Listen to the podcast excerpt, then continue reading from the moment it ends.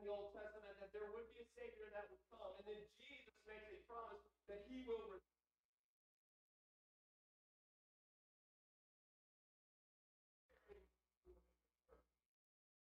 And this chapter in Titus, in these few verses, Paul is going to tell us how we are to both prepare as we anticipate. So this morning, the Sunday morning of Advent, the first Sunday morning of Advent is hope. The word hope means this. We anticipate with confidence the return of Christ, which means we anticipate with confidence our promised salvation. You have no hope if you have no Jesus. You have no hope if you have no salvation. So the first thing we got to look at is this. Do you have the in you? I want to answer who is the hope? Not what is the hope, but who is the hope? Hope is a person, not a thing. That's what Paul's going to say to us in this passage. We're going to look at four things in these four verses. The first thing is this in verse 11. We will look at God's grace brings hope. then we will look at God's hope transforms us. Then we'll look at God's hope has a future. And last, we'll look at God's hope empowers us. So let's look first. We wait with anticipation, with confidence, with expected hearts, the hope of Christ. This is what Paul says in the first verse. For the grace of God has appeared. Circle the word grace. So what we have to determine is what does that word grace mean? Now, in the context, we can easily bypass the word grace, and what grace means is this. Grace means this an unmerited favor from God, receiving something we do not deserve. I want to talk about something, because the something, the grace is a who, again, not a what. So we read it in this way For the grace of God has appeared. You can circle the word grace, put a line through it, and then just put a, a this on top of the word grace. Grace is Christ. For Christ has appeared from God to what? To bring salvation to all people. So the grace of God is Christ Jesus, and what has the grace of God in Christ Jesus done? It's brought salvation for all people. So we look at this idea, God's grace then brings us hope, and we see the hope that He calls us to. So I'm making a leap into the passage by saying the grace of God is Christ. He's brought salvation, but then look at verse 13. The whole passage hinges on that one word in verse 13. Our what? Our blessed hope. And now again, the, the word hope is not a thing, it's a person. So we have a blessed Christ that we're waiting for. So now when we come to the advent of Christ, this morning, we have hope because of Christ in us. So Paul will go on to say it this way. The who of the grace of Jesus. The what of grace is our salvation. So God has given us Jesus. He's appeared to us to bring salvation to all people. Does that not demonstrate hope and confidence? Remember what the angel said to Joseph. Well, you see this throughout the Old Testament that there's this anticipation of the arrival of salvation for the people of God. And then this is what the angels say. Remember, there's this moment with Mary and Joseph, and Joseph hears that his wife is pregnant. And he's like, I didn't do it. That's not exactly what he said. But that's basically what he said. Like, ah, that's not possible. Like, I was obedient. So how does this happen? So he's like wigging out. He's standing up, place of like, hey, this, I gotta, I gotta leave her. That's what he said. And he's gonna leave her quietly. and remember what the angel of the Lord came and said to Joseph that night. This is what it says in Matthew 20, verse 1, verse 21. He says to her, She, Mary, will bear a son for you, and you shall call his name Jesus. Emmanuel, God is with us. And then he gives this promise to Joseph. For he will save his people from their sin. Could you imagine that moment that Joseph was sitting there? Wherever he was, in a field, on his bed, wherever he and the angel are having this conversation, and the angel of the Lord says, Hey, there's a hope that's coming, and this is what that hope's going to do. He's going to save all the people. Now, Joseph being a godly man, it says that in the text in Matthew. He would have known the Old Testament, and he would have known there is a Savior coming that's going to bring salvation to all. And now think about the hope that he's got to wait for for nine months to come. Remember, later on, then uh, the angel of the Lord appears to Mary. No, no, no, to the, to the shepherds. Right, so the shepherds are out in the field. The angel of the Lord appears to them, and the angel of the Lord says to them, Fear not. For Lord, what I bring you good news.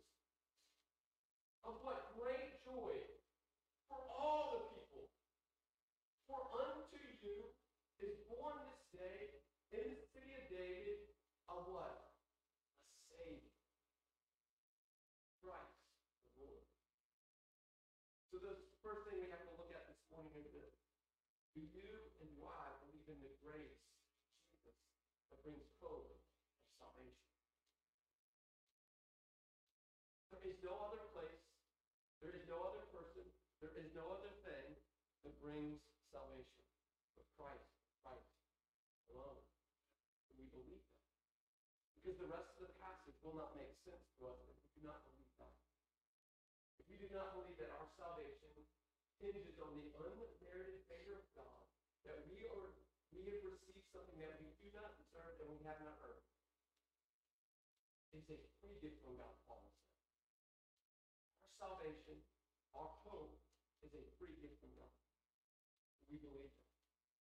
And now Paul's going to say, if you believe that the grace of God has appeared at the birth of Christ and has lived for us, he brought salvation to all the people, then it says this, then God's hope will then transform you. So now Paul is going to say to us, are you, remember what we said, how we determined what the word hope meant and what the word advent meant. We are anticipating and preparing. Now Paul's going to talk about the preparation piece as we're waiting piece, the anticipation piece. But now Paul said, there's got to be something that's happening in you as you're waiting. This is not a waiting room like at the hospital, where you're waiting in the in, in the ER, waiting to be called in to see the doctor. Is not that kind of waiting. This is an active waiting on our end as we wait for the Lord to appear. And now Paul says, as you actively wait, your lives will be transformed. And he's going to say to us, your lives are being transformed if you first and foremost believe in your salvation. Because if you have salvation, then your life has to be different. So now we get to go and look at our lives. Is my life being transformed because of the good news that brings great joy to all the people's salvation? Paul said it this way. He said this. Circle this word in your Bible. He said this. For the grace of God has appeared to bring salvation to all the people. This is what that salvation does for us. It trains us to renounce ungodliness, worldly passions, and to live self-controlled, upright, godly lives in this present age. We see two things. The first thing is this, the word train. Circle that in your Bible. But catch this. The training is not on your end. You read the text, it says, if you take out has appeared to bring, bring salvation, it says this. For the grace of God is training us. God's grace, Jesus is the one that's training us. Which means all I have to do is be to be in submission to the one that's doing the training. I do not have to train myself. God, through Christ, is training you. That word train means this. It does not mean working out. It's not that that's not the word Paul is. Historically in Paul's writing, when he talks about training, he talks about a boxer, he talks about a wrestler. This is talking about a child. And the word train means this to bring one up or to rear oneself. Same way that a child, I'm bringing up Tennyson or I'm bringing up Cedar. I am training them in that way. I don't put them in a training regiment. I do things for them that they cannot do for themselves. Like you and I, we cannot train enough to do what Paul is saying. He's saying only Christ can do this for us.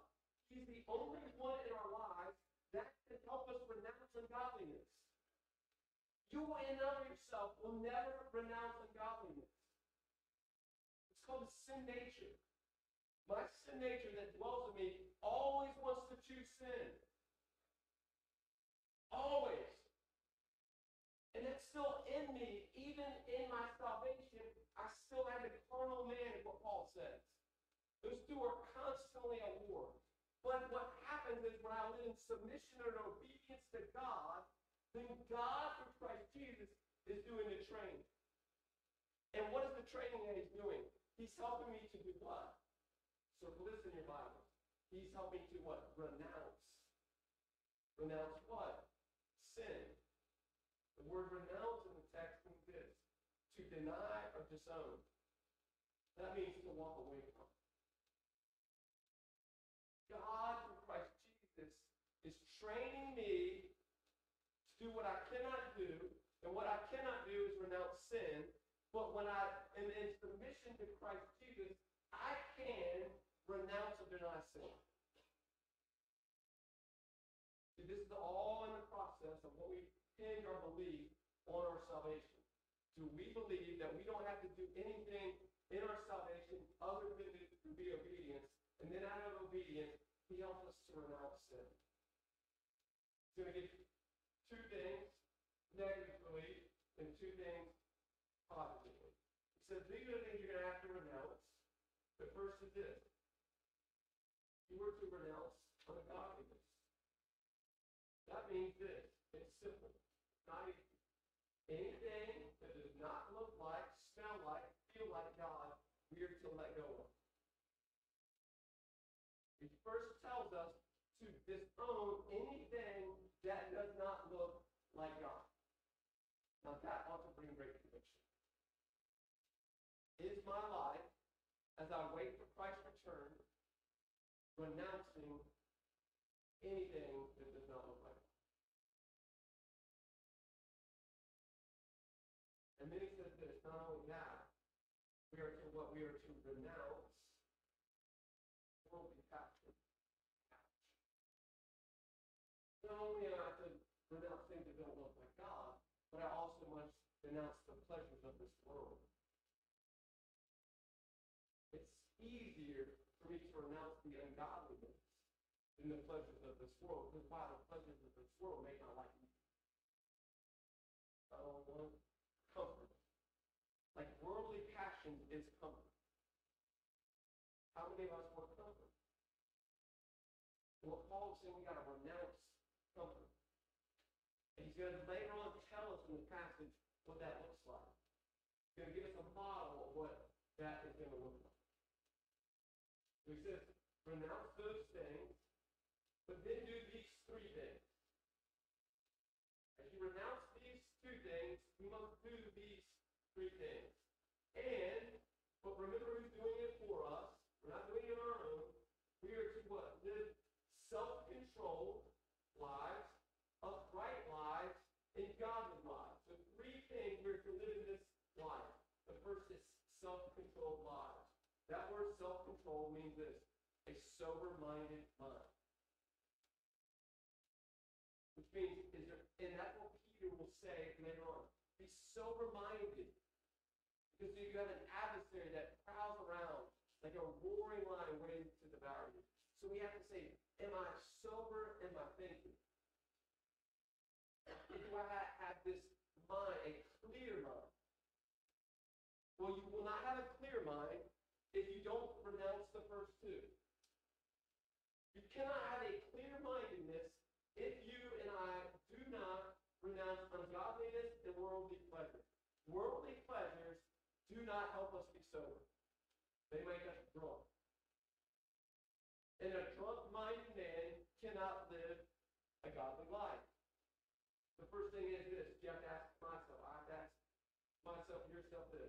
Do I have, am I living sober-minded? Is there anything in my life that is keeping me sober mind? The second thing he says that to live an upright life. What an upright life mean? It simply means this, a just life. Just life. Meaning this, does my life look like justice?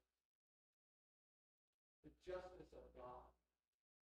A bright light That I can stand before a holy God because I have no sin because of Christ in me. And Christ's righteousness is what brings me justice before God. Not my works, his work in me. And the last one is this. We are to live what? Godly lives. Remember what God had said through Paul. You were to be holy, for I am holy. Do you and I live holy lives? Right? He told us earlier in the negative, do not live ungodly lives, but we are to live godly lives. How is it to live a godly life? A godly life means my life matches up with what God has told me to do. He then goes on to say this. Do those things, verse 13. He says, waiting for our blessed hope, the appearing of the glory of our great God and Savior Jesus Christ. God's hope has a future. Circle the word waiting in your Bible. The word waiting in your Bible means this. Looking forward to, to receive in a friendly manner. How many of us are waiting for Christ's return now? I know I'm waiting, I can't wait for Christ to return, but I'm not sure how often I look forward to it. I look forward to getting out of here, but I'm not sure I'm looking forward to getting there. That makes sense. I'm ready to get out of this world, but I'm not sure how much I am waiting to go into the presence of the Lord. And what Paul's saying, are we waiting? Are we looking forward to? Are we eager to? Are we longing to be with God? Which ought to bring us great joy. Which then ought to bring us great places to do the other two. Because I'm waiting for the Lord, then I want to live a godly life.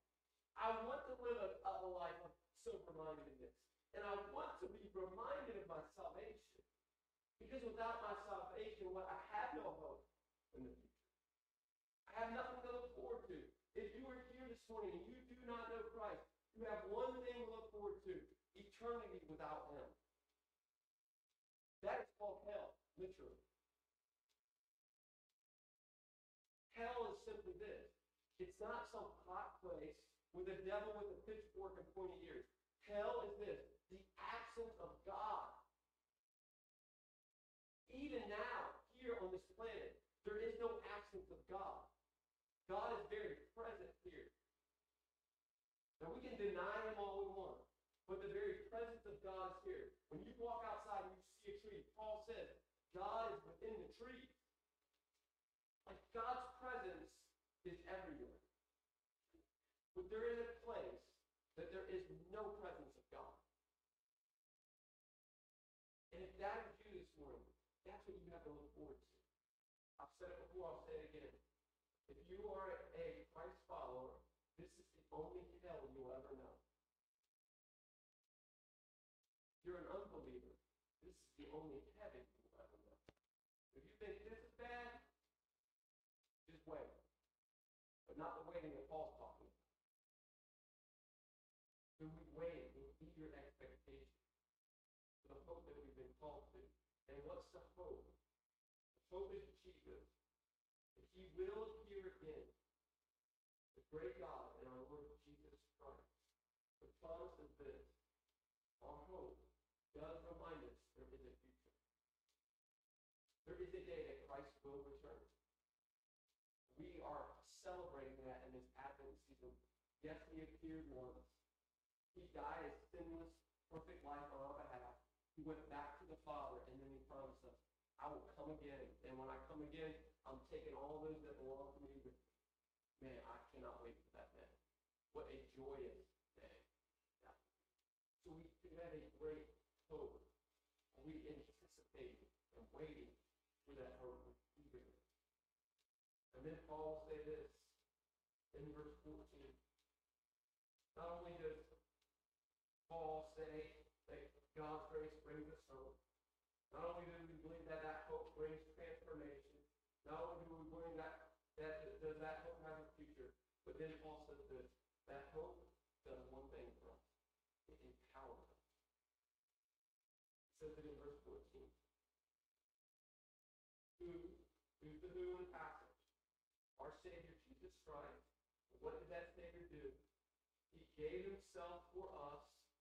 He offered himself as a gift to what? Redeem us. That means to buy us back. See, when you sin, you have been sold to Satan, and now he owns you. And you came into this world being owned by the prince of this world. You're owned by that. Sin owns you. It dictates everything you do. But then Paul says this there is someone that gave his life for you to buy you back from all unlawlessness. Everything that you've ever done has been forgiven or been redeemed by Jesus Christ, our hope. And in doing so, Paul says this in the text. Not only does he forgive us, because we need that forgiveness, but he also what? He purifies us. So we need the forgiveness of our sins, but we need the cleansing of our sins.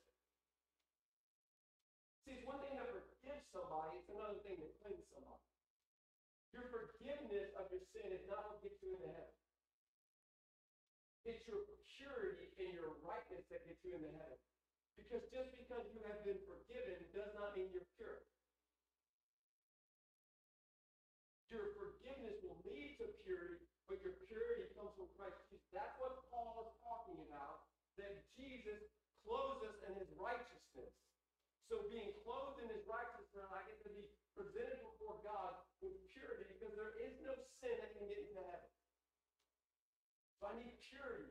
And Paul says this God's hope through Christ empowered me for both forgiveness and purity. Then he goes on to say this. He's purifying what? You for himself. Saying about you. Your forgiveness ain't about you. Your purity ain't about you. Ain't about your mama, your daddy, your wife, your kids. Your purity, your sanctification, your salvation is for one person and one person only. Christ himself. And he says, I'm doing this for myself for another reason. I'm going to bring a people for my own possession. That's called the church. He forgives us, he purifies us to live in unity with one another. If we don't have unity with one another, we better look at are we being pure? Do we have Are doing things before him? Because God set in Christ Jesus a people for himself, his own possession. That is the church. And then he says, this is what the church is. To do. For his own possession, who, the who now is the church, you and me, who are zealous for good works. God's salvation through Christ Empowers me to live in unity with you and you with me so that we can do what? Have zealousness in our good works. Remember what Jesus said on the Sermon on the Mount in Matthew chapter 5, verse 14 and 16. He says that you are you are the light of the world. The light of the world comes through your purity, through your salvation. It's not your light, it's his light that shines through you. We are a city, the church is a city set on a hill which cannot be hidden. Nor do people light a lamp and put it under a basket, but on a stand and it gives light to all the house. Here's the catch of the law. Verse 16. In the same way, let your light, the church's light, shine before others.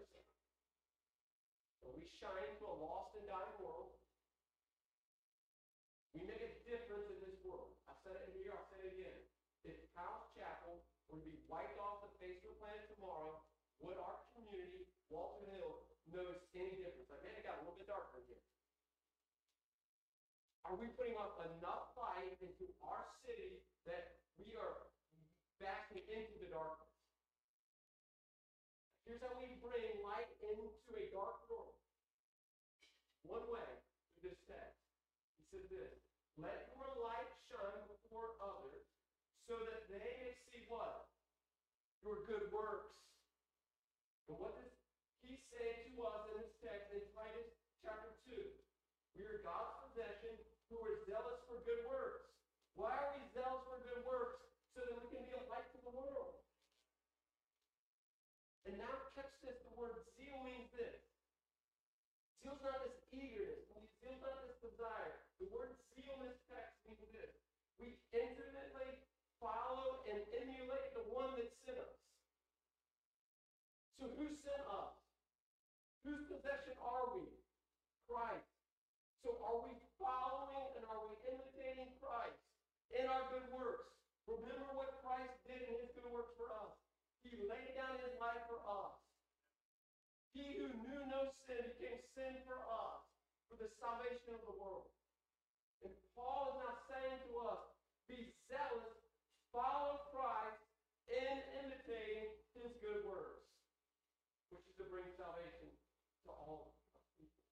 That can only happen through Christ being your hope.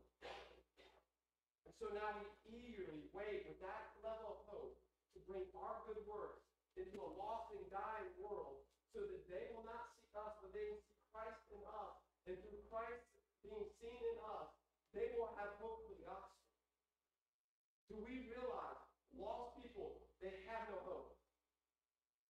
They're going to get some Christmas presents on Christmas morning, but they're not going to wake up with the idea of a hopeful anticipation of Christ's return.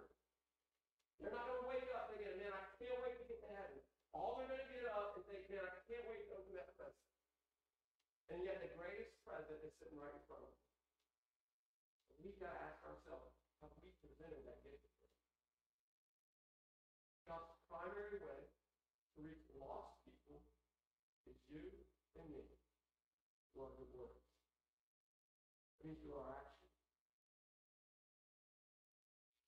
Ten people, like Jesus said in Matthew chapter 5, what Paul is saying here in Titus, does your light shine before others in such a way that they see your good works. And what happens in the text in Matthew, when people see our good works, when people see our good works Titus, it says this, then they will give glory to the God the Father who's in heaven. Our good works, people see them, the promise is here. It will lead people to give glory to God. Are we waiting with anticipation with that kind of hope? Remember, back to the text in closing. It's Christ who is appeared to bring salvation. It is Christ who is training us for all godliness. It is Christ that we're waiting for, and it is Christ that we're following. The result are